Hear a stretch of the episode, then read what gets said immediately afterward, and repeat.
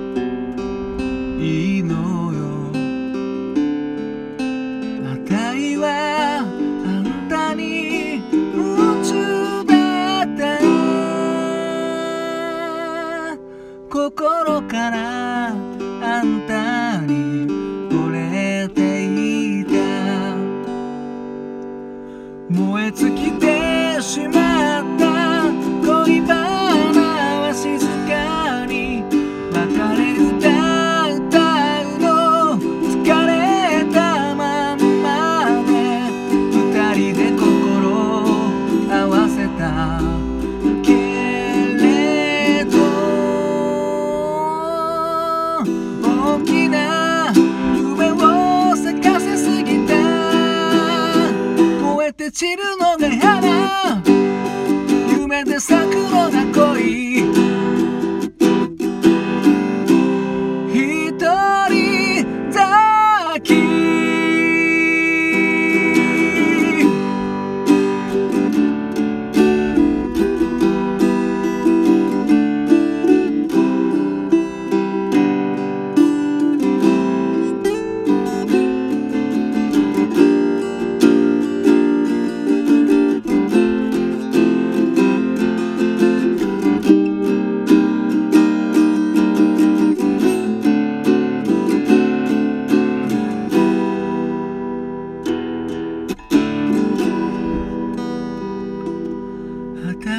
恋バナ身は結べないわ。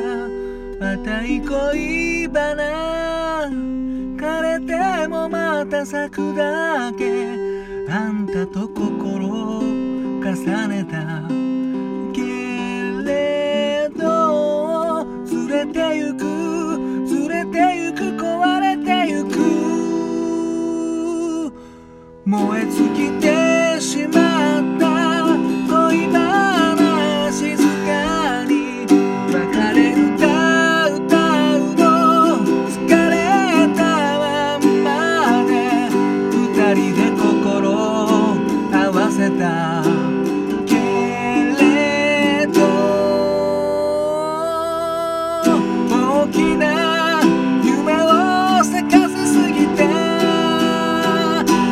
燃え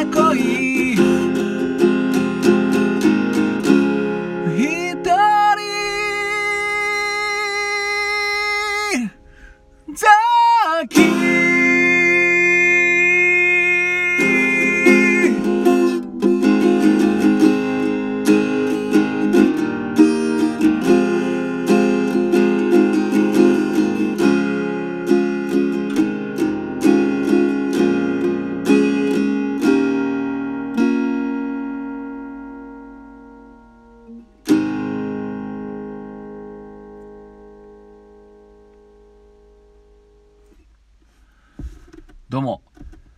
新潟県でシンガーソングライターやったり役者やったりハミングというギター教室をやっております斉藤直也と申します。聞いていただきどうもありがとうございます。今ほど歌いましたのはチェゲアスカで一人咲きでした。いや一人咲き久しぶりに歌いましたね。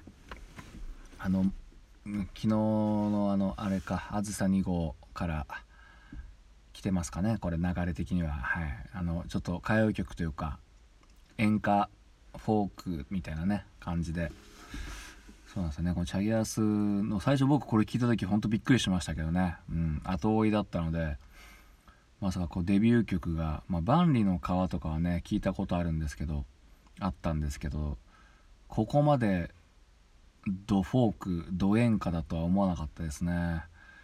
うん。まあかなり印象的な曲ですけども「あたい」とかね「あんた」とかねもういかにもフォークソングでまああのこれまたね文献を読んだ記憶からするとまあ完全にあのギミックというかね、うん、もうこういうのが売れるっていうなってたからこのあえてこの演歌フォークフォーク演歌かな？でこう攻めたわけですね。うん、あのこれ多分僕の生まれた年かな81年デビューなのでね。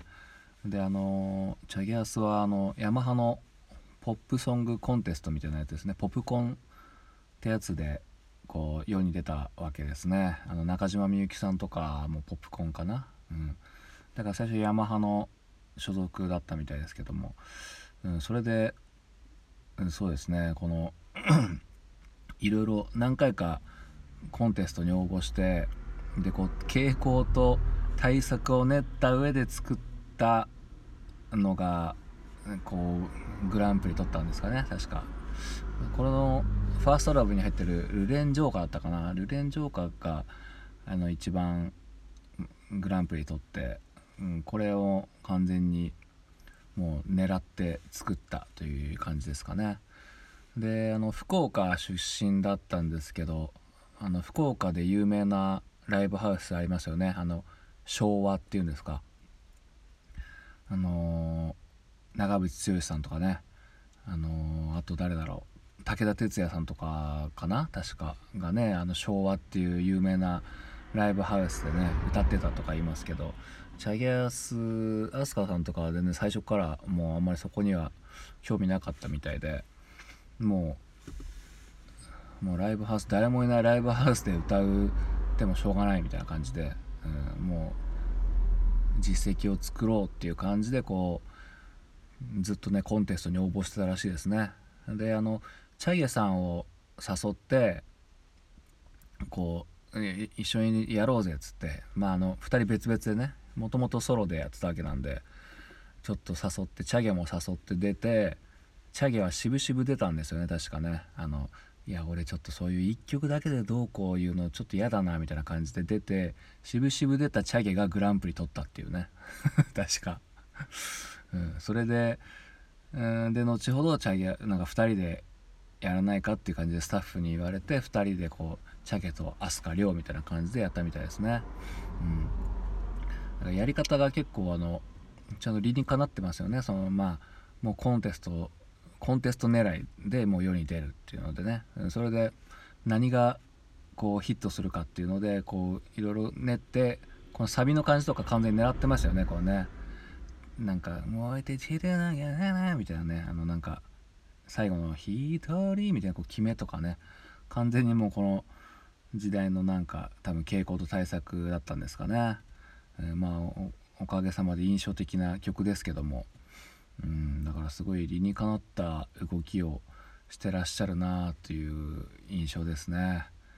はい、でこの演歌フォーク調がこう世間に染みついてしまって本当は本当はねポップスもう洋楽好きだからもうポップスみたいなのやりたかったけどうんなかなか世間が許してくれなかったと言ってこのギミックでデビューした苦しさをねなんか吐露してましたね飛鳥さんが。